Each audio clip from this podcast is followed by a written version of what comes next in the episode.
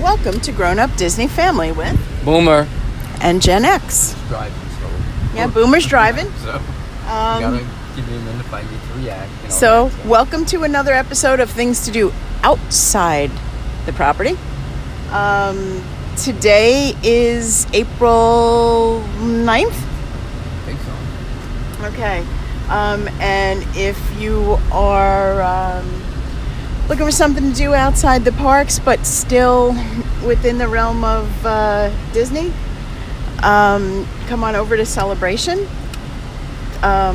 This weekend there is the, what is it called? It's not the classic car show. It's the exotic car show, right? The Celebration Exotic Car Show.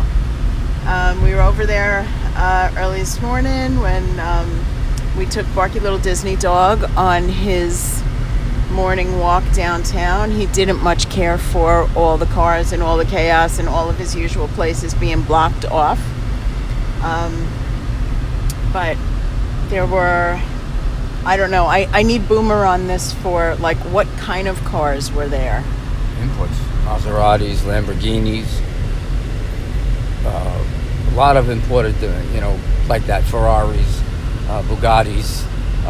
What was the little one that you said was Mr. Bean's car? Oh, that's I can't think. I'm drawing a blank now on the car. Okay, there was a little tiny. Yeah, it looks like the Mr. Bean's from England, Europe, early. You know. And then there were there was a Charger. Yeah. A classic, like a '60s Charger. Yeah, '70 Charger, '65 Mustang, '70 Charger.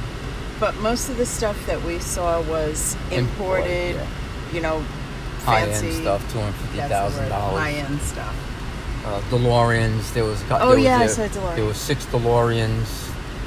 Then one was made up like Back to the Future. Yeah.